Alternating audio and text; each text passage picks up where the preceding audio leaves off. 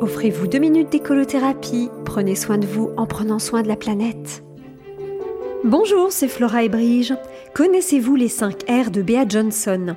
R comme la lettre R qu'on écrit avec un grand R et non pas R-A-I-R comme le grand R.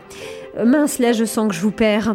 Alors voilà, les 5 R sont les R de refuser, réduire, réutiliser, recycler et composter. Bien vu pour l'intrus, c'était pour voir si vous suiviez. Composter ne commence pas par un R. Comme pour les 3 mousquetaires, les 5 R sont finalement 4. Eh bien l'astuce ici, c'est qu'en anglais ça fait bien 5 R, puisque dans la langue de Shakespeare, le verbe composter se dit rot, R-O-T. Promis, j'arrête là les jeux de mots. Pour les puristes, et si on veut qu'il y ait 5 R en France aussi, et même au Québec, on peut traduire le français composter par le tout aussi français et tellement poétique rendre à la terre.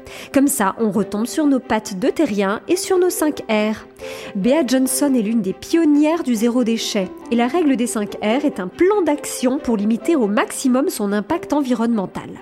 L'ordre des R est important, car il s'agit d'abord de refuser, puisque vous n'avez pas refusé ou osé refuser, il s'agit de le réduire. Ensuite, à défaut d'avoir pu réduire, vous réutilisez, puis le cas échéant et en dernier recours, vous recyclez. Quant aux matières organiques, vous les compostez. Sachez que rien que la règle des 5 R est un sujet de conférence d'au moins une bonne heure, mais comme vous avez de la chance, mes chers auditeurs, je vais vous faire un petit condensé sous forme de chronique ondoyante sur Azure FM.